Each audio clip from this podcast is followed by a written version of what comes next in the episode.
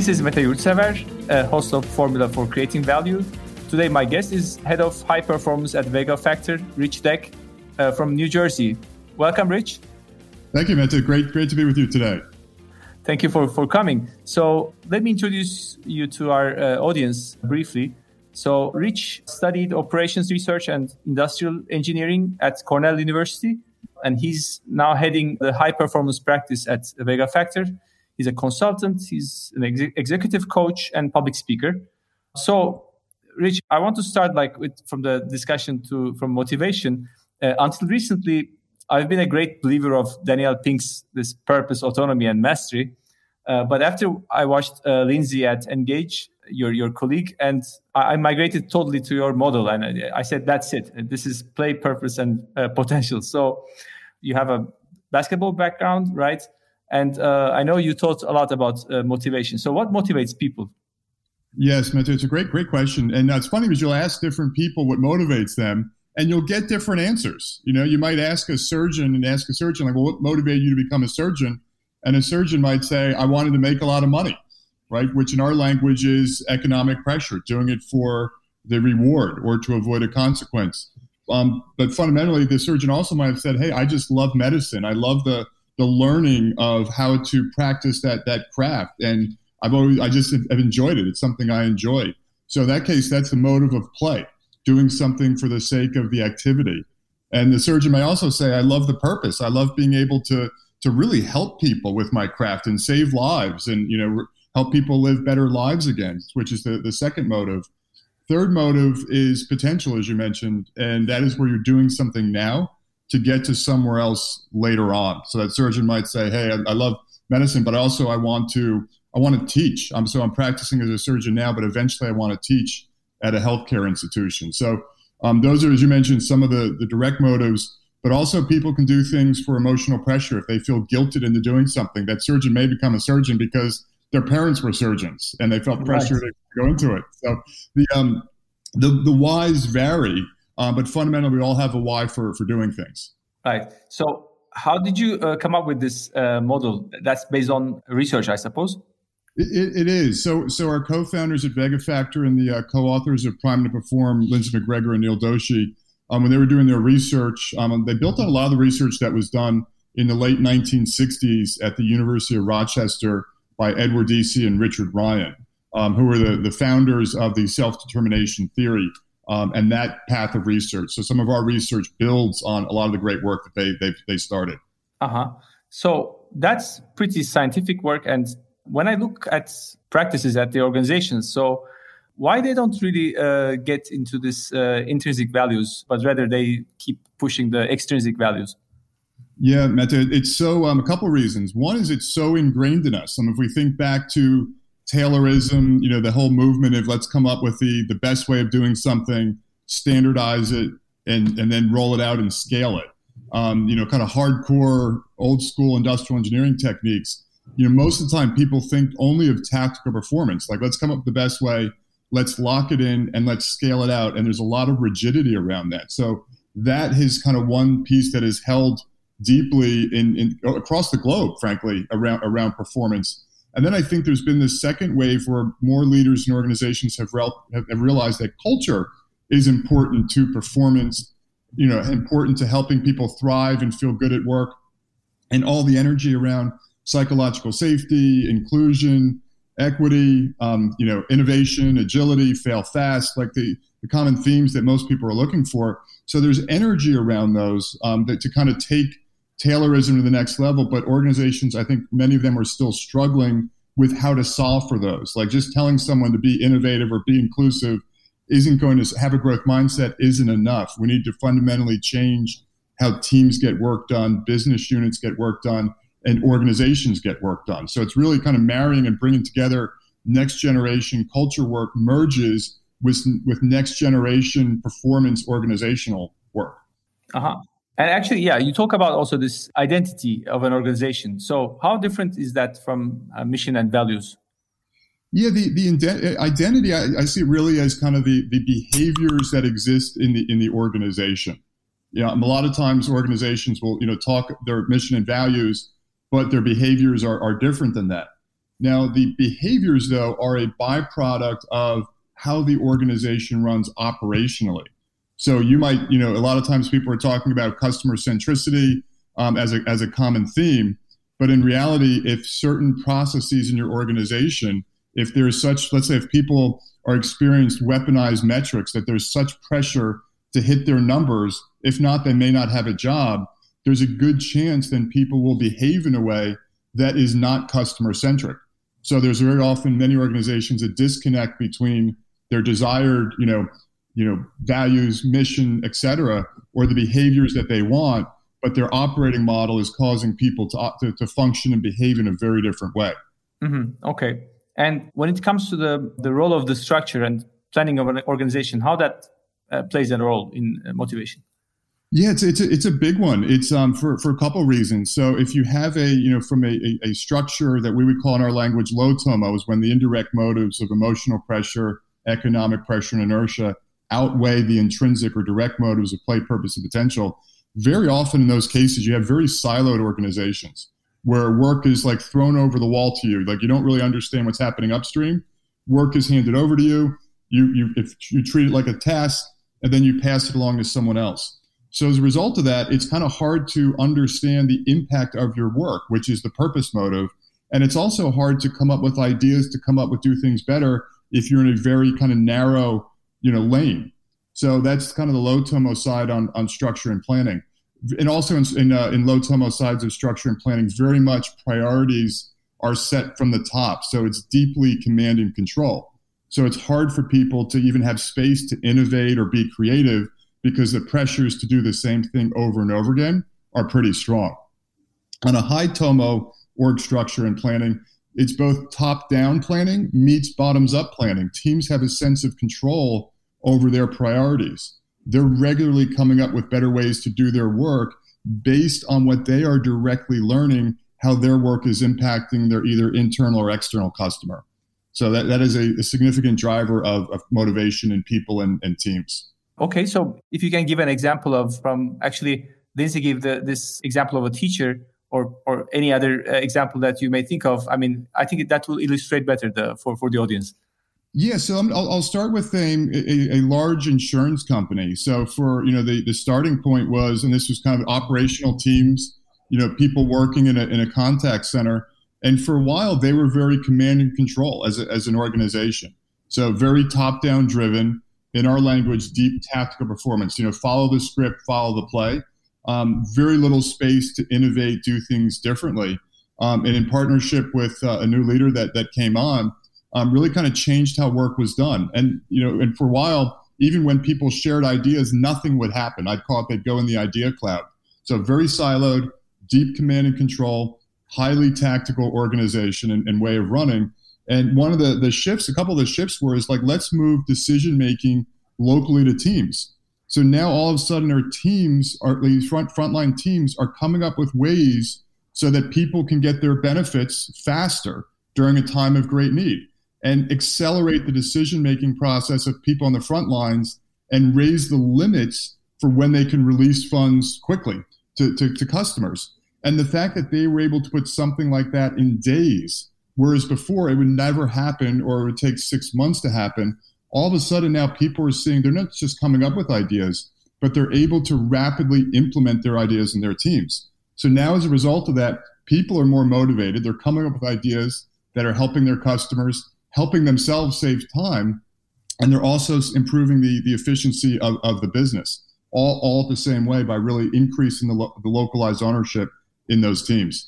They also would jump and say, even though we're siloed, there's nothing stopping us from reaching across the aisle and talking to some of our colleagues on other teams, and let's have a broader discussion amongst us to come up with better ways we can work. How can we help you do your work? And here are some ideas that we think you might be able to help us with, but we want to make sure we're still doing the right thing for our customer. Mm-hmm. So it's actually about changing the habits in a team work, right? 100%. It is 100% is a major lever about the habits within teams.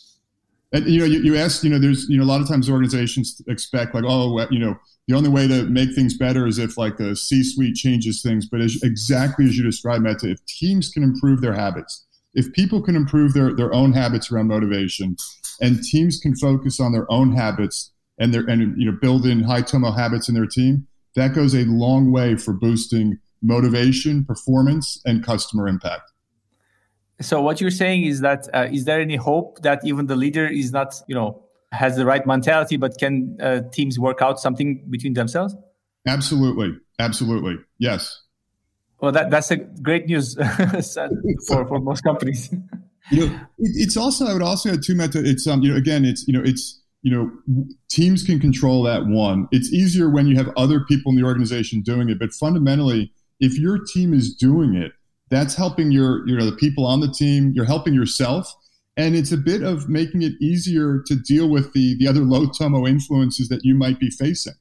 And the same is true in people's personal lives. Like if people are making decisions in their non-work lives to boost play, purpose, and potential and reduce emotional pressure, economic pressure, and inertia, that will reduce their own stress in their non-work lives, which also then carries over to work. So the more we can spend time in our lives in the direct motives and less in the indirect motives, it builds our resiliency for stress, whether those stresses are at work or outside of work. Okay. So, but on the, let's say, positive scenario, or let's say on the ideal scenario, what would be the role of the leader? What skills they should possess? Yeah, the first is I would say less a skill, but an understanding of this of our science and research, like understanding that there are two types of performance. There is the tactical performance I mentioned, but also adaptive performance. Like teams need to innovate, make decisions on their own, experiment, problem solve, do things differently when they think is best. And that is so, it sounds so basic, but that is so key for leaders to understand that and the value of that for the team, for customers, for productivity, and for the leader themselves, that is a foundational piece. Because that leads to the next question, well, how do you build that in your teams? And that's where the six motives comes in. And then the question is, well, how do I create those motives? And that's exactly as you surfaced earlier, Mete, around it comes down to the team operating model and team habits. So the first piece to learn is really like understand the research and science enough to start doing some of those habits differently on a team to increase the adaptive performance and better get tactical and adaptive performance in balance. Mm-hmm. As a starting block, I think one thing leaders can do is just track. I tell everybody, like if one thing anyone could do is just track your motives over the course of the day. Am I doing something because I'm enjoying it now? Play? Am I doing something now because I want to see the impact of what I'm doing? Or am I doing something now because I'm afraid? I'm feeling stress, anxiety, FOMO, right? Guilt into doing something. That's, or is that a reason that's present? Or am I doing something simply to try to get praised or avoid a consequence? I think merely tracking our own motives is step one for improving them. Yeah, that's a great tip. So actually, these dimensions of motives, let's say, these pillars exist in both in the tactical and the adaptive jobs, right? Absolutely, yes. Can you give a bit more, another example about the type of work that the motivation influences for a tactical type of work and adaptive type of performance, I would say? Yeah, Mete. One thing just to clarify is I think every job needs a mix of adaptive and tactical performance. Sometimes people might think, okay, if it's a manufacturing job or a job in a call center, that's really tactical. Like we know the best processes for that. Therefore, there's no need for adaptive performance. Other jobs, we need a lot more adaptive performance. And that's not true. So for example, like if we were to contrast, back in the 80s, in the US, the General Motors, way of working in their plants was extremely tactical and command and control. And when Toyota took over the plant and it hired back pretty much the same people and built in a different operating model that focused way more on learning, stopping to fix problems, rapid experimentation, problem solving, no blame people, no weaponization of metrics as people were experiencing under General Motors. Uh-huh. As a result of that, people thrived. Like productivity doubled, quality was up over 30%. Simply by changing the operating model in a manufacturing plant. Same people, same equipment, but changing the operating model boosted productivity and quality. And a lot of people be like, well, and implementing a lot of things that drove adaptive performance that didn't exist before. Same thing is true in contact centers. When if people feel like they're having a script read to them, that's too much tactical performance. when we talk to someone on a contact center, I don't know if you've experienced it, where someone solves something, like it's a challenging problem and they're able to solve it. That's great adaptive performance versus being overly rigid on a script. That's a great example. But how do you operationalize this when you go to a client, let's say? And so how do you address the issues? Where do you start? What is your starting point? Yeah, our great question, Mete. Our starting point is to share the science. So we'll typically start with an organization. Pre-COVID, we would do it in person. We've also do them virtually. Is typically a 90-minute or 2-hour interactive discussion keynote sharing the science of performance and motivation, just to ground people on the science and make it real for them and actionable on things that they can start with. So education and inspiration is really step one. And then from there, if organizations are interested, we do some leadership work, essentially help teams and business units and organizations learn the habits of high-performing teams. So that's kind of sometimes step two, that or executive coaching. Step three would be deeper implementation work to help really transform business units or organizations and how they get their work done. I see. Okay. So, and there are also some, let's say, maybe I may say skills required for collaboration and let's say for communication. So one of the things I have seen also like on your social posts that you gave the little formula of how to collaborate and communicate more and in less number of meetings, let's say. Can you talk about that? Yeah, it's such a common conundrum that people are facing. Like people want to be included. I want to collaborate. I want to learn, but I can't stand meetings, right? So how do you solve for that? Exactly. A couple things. One is to kind of shift the meetings themselves. Like very often meetings are not productive. And there's a host of, I would say, basic meeting hygiene things that get in the way of that. Not having an agenda, not clear of roles, a couple people talking too much, like there's a whole host of things. And the second piece is typically to change it from a status update, meaning a lot of teams still run classic status updates where everyone gets in a room or virtually on a call and they share their update, and really very few people are paying attention unless you're facilitating or the leader, and you're giving the update or you're about to give the update. Like exactly. Most organizations are attacks like that. They're not that productive. And the more those can change, do the updates offline, asynchronously, and use the meeting time for problem solving. Like, okay, here's a challenge we have. Let's tap the collective power of thinking of people on this team cross-functionally to solve it and come up with a better way of doing it. So changing meetings from tactical status update meetings to collaborative problem-solving meetings is a major step forward. The other piece around it is how not only what you do in a meeting, but how you collaborate outside of the meeting reduces the need to have meetings to collaborate.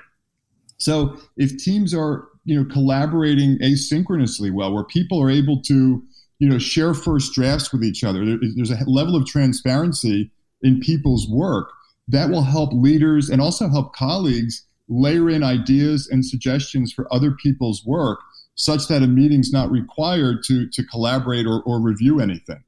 It also reduces the odds that someone's going to spend 40 hours on a PowerPoint and share it with their leader who looks at it and is like, that's not what I was looking for. So working with smaller bites, smaller layers, time boxing, how long to work on things outside of meetings and doing that transparently gives speed and collaboration without meetings. That's a great tip. We all suffered from it, I can say. Yes, we have. And I'd like to hear another tip on the trust issue. I consider that this is one of the major issues, like silos in an organization. Most of the time, what actually stops collaboration is also the trust issue. What is your suggestions as a remedy for that? Yeah, it's a great question. And again, the trust is a byproduct of the operating model. So as you mentioned, Mete, like if there are, let's say, deep silos in the organization. So let's put together a toxic mix of a lot of silos in the organization, a lot of siloed goals, meaning let's say you and I are in siloed teams and your goal and my goal are different. And in a way, they're kind of against each other, so to speak. And let's say, there's a lot of pressure to hit numbers, and I'm using numbers in quotes because there's likely a better customer-centric frame around that. So if you have the toxic mix of silos, siloed goals, deep weaponization of metrics, deep pressure to hit numbers, and a lot of blame, that's going to create a toxic stew that is very low trust. Now, that's kind of the extreme case, but there are a number of teams and people operating in those kinds of conditions. So the more that, the more people can understand how the roots of that, then they'll realize, like, okay, those are the root causes for why we're in this dynamic. That can then help people realize, like, that the people on the other side, like, they're not bad people, right? I'm not going to blame them back. But given even the way we're working, how can we change some of our habits to fix that? So what would that look like? I'm flashing in one of our partners right now. They kind of had that, but what they're starting to do more of is they're starting to spend time, when they set their goals, to share them with each other. So here's our goal. Here's my goal, and talk through that a bit, and also talk through a bit like what their plans are. What are their strategies for that? So they can get more aligned out of the gate. Now, if that's not happening at senior levels, even those in the front line can just start taking that step, cross the aisle, say, here's my goal, here's your goal. How can we collaborate better for the good of our customers and the good of our people? So that can start breaking those, kind of break through that toxic stew. And then over time, there could be some shifts. Okay, let's change our goals. Like, wow, our goals are counter to each other. They're not as customer centric. The silos that we're having are slowing us down as an organization. So it's part of it is getting to understand, learning the root, and then being able to control what you can despite those root issues, and then starting to change those roots of habits and the operating model that are getting in the way. Yeah, that's a great tip. I mean, definitely, trust is a byproduct of all these factors, actually. I cannot get enough of it. Rich, give me one more. So yeah. I think it's just the organization, the family is an organization too, right? And it's we are all, with our kids struggling a little bit on motivation issue. Yeah. So let's do a fun exercise. I have my son, he's a fourth grader. Yep. And can you give me some tips on how to motivate him to do his homework? Yes, absolutely. And I've been there, and I'm still there with my kids, Mete. And a couple things. One is to think about the motives. So we actually do an exercise very similar to this in our keynote talks, where we'll ask people, using each one of the 6 motives, how would you motivate this young child? And what's interesting is the answers that come the quickest are emotional pressure. So imagine, you say to your son, like, your friends do their homework every night. How come you don't? Right? Emotional pressure or economic pressure, right? Like, I'll give you your device back when you get your homework done, or I'll give you dessert when you get your homework done. Economic pressure, right? And the answers like that come very quickly because we've all been there. We've done those with our kids. So they don't work well. They don't work sustainably. So the question is, how do you inspire versus coerce? It comes down to the direct motives. So with your fourth grade son, it could be, let's just for tonight, let's just try to get the first page of your homework done. If, let's say, there's multiple pages of math homework, let's just do the page one tonight, not worry about the other ones. Really make it bite-sized. Or you could be like, how about this? Like, you do your homework, and daddy's going to do his work at the same time next to you, right? And you're kind of working in parallel. Or it could be, let's just time how long it takes you to do it. Let's just, time, how long do you make it, how long do you think it will take for you to do your homework? Let's guess that. And then let's see how long it actually takes. Or let's just say for tonight, just spend 10 minutes doing your homework and see where you land and not worry about it. Like, kind of removing the pressure and then seeing what are some bite-sized steps your son can take. I would also layer on the parenting side, some of my own insights relative to your question, Mete, is that I found that our children have amazing radar for detecting when something is more important to us than it is them. That creates this further dissonance where they don't want to do it. So another answer could be is just maybe even like try maybe even letting go. Like, let's see what your son does if, for a week or two, you don't care if he doesn't do his homework, because it happens in school. Okay, you don't want to do it. Okay. And I share this because it was my son loves basketball. And a few years ago when he was, similar age as your son, he you know, I would, you know, be traveling all week with clients, and then I'd come home on the weekends and I would ask him, and I would say, hey, Nolan, like, do you want to go, you know, practice shooting baskets? And in my head, I'm like, I'm being good dad. He loves to play basketball. He loves the game. He's pretty good as a kid playing. You know, I'm just want to be good. For me, it's fun. I'm going to ask him if he wants to play. But by me initiating the ask, by me initiating asking him first if he wanted to practice or play, all with the best intentions, like, you know, there was no like, no, we have to go practice. We have to go like run a couple miles. None of that. Me just asking signaled that it was more important to me than it was him. And I destroyed his ownership in that, Meta. I destroyed it. Mm-hmm. And I destroyed it, and I saw it come through that he no longer loved the game. He was like, then would just say no. Like I would ask him and he would say no, and I'd be devastated. And then the next weekend I would do the same thing and I'd be devastated. And then over time, like that year, his game plateaued. I could see him losing the joy of the game as I was coaching him. And then I realized what I was doing. I had to completely let go of me caring about basketball for him. I had to completely let go, which was extremely hard.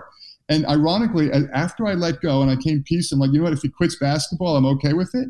Like over time, he rebuilt, and now he is as a sophomore in high school, and he loves the game. And like even in COVID, he's going out in cold weather and practicing. He's running on the track, training for the season, but he needed to own it.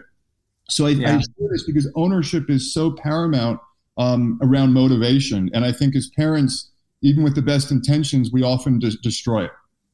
Yeah, that's so true. And we feel it every day, like to what extent we should, you know, resist the urge to interfere. And what if he completely quits? What if she completely quits playing the piano, whatever, or what if she quits the basketball, things like that. But at the end, that's what happens. I mean, you're right. I mean, if you push it, you just kill the autonomous, let's say, act. And yeah, exactly. And I think really it's our own fear as parents or our own stuff that gets in the way and very often can destroy ownership in children and their hobbies, activities, and academics. Yeah, and I had another epiphany when you said about this ways of motivating. I mean, like this emotional and all sort of this bribing stuff, let's say, it doesn't have the involvement. So they're easy. I mean, you say either I'll give you this or I won't give you this or whatever. That's easy. But to sit down together with your son and do something, or let's say, this requires involvement. And that's why it's hard. I mean, but unless you involve, you just cannot get any results. Yeah, it's that. It's also sometimes going back to like, you know, maybe an experiment is to even just back off. Like, okay, and you know, it could be like, hey, I'll sit here and do my work, and you sit there and do it. I know in many cases that will fail as a first experiment, right? So I think it's how do you experiment with the direct motives and decrease the indirect. And ironically, sometimes with, as I share about my son in basketball, I found with kids, even my son in academics, like they have to want it, like and I can nudge sometimes. I can, you know, my son has a bad grade. Like I keep an eye on things. When he has a bad grade, I'll focus on, you know, okay, what are you doing about it? Like, are you asking for, you know, try to help him diagnose the root issue. Was it his, you know, was it a work? And I'll ask, and I'll have him diagnose and self-reflect. And he's gotten to the point where then he would start, you know, answering, like I would ask questions around, you know, like, did you work hard enough? Like, was it a work ethic issue? Or did you not ask for help? Right? Like which of those is it? And then help him diagnose. And once he would start building the habits of diagnosing, then I've noticed in the past couple of years, his grades have relatively come up. So I think it's like when they have ownership, intervene in places. So like, let's say your son gets a bad grade, like almost then help him self-diagnose his roots to build up the ownership and his own awareness around it. But sometimes as parents, I've learned it, like, you know, having them, you know, slip and fall sometimes is really helpful to create, maintain ownership, and then to help them through that and then build ownership where they end up then performing at a better level, whether it's sports or academics or hobbies. Right. So thank you very much. This episode is probably one of the most influential and helpful for me personally. Happy to hear that. So then comes my signature question of the show. So what is your formula for creating value?